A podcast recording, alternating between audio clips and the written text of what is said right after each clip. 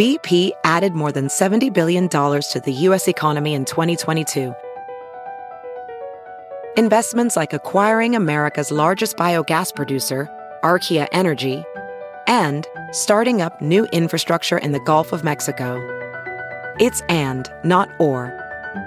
See what doing both means for energy nationwide at bp.com slash investing in America.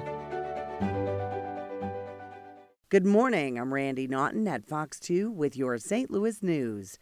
Driven by Bomarito Automotive Group. It's been a violent weekend in St. Louis City. Three people have been shot and killed since Friday night. Eleven others were injured. Saturday on Richard Place in North St. Louis, police say one man shot another and the victim's brother returned fire, killing the gunman and injuring two women in a car with him. There was another murder Friday night on Chippewa in South St. Louis and Saturday morning on West Florissant in North St. Louis. In the most recent shooting, one person was hit in the shoulder just before 9 last night on St. Louis Avenue at Newstead. IDOT is closing lanes on the I 270 Mississippi River Chain of Rocks Bridge this week for bridge inspections.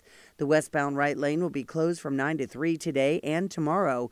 The eastbound right lane will be closed Wednesday and Thursday from 8 to 3.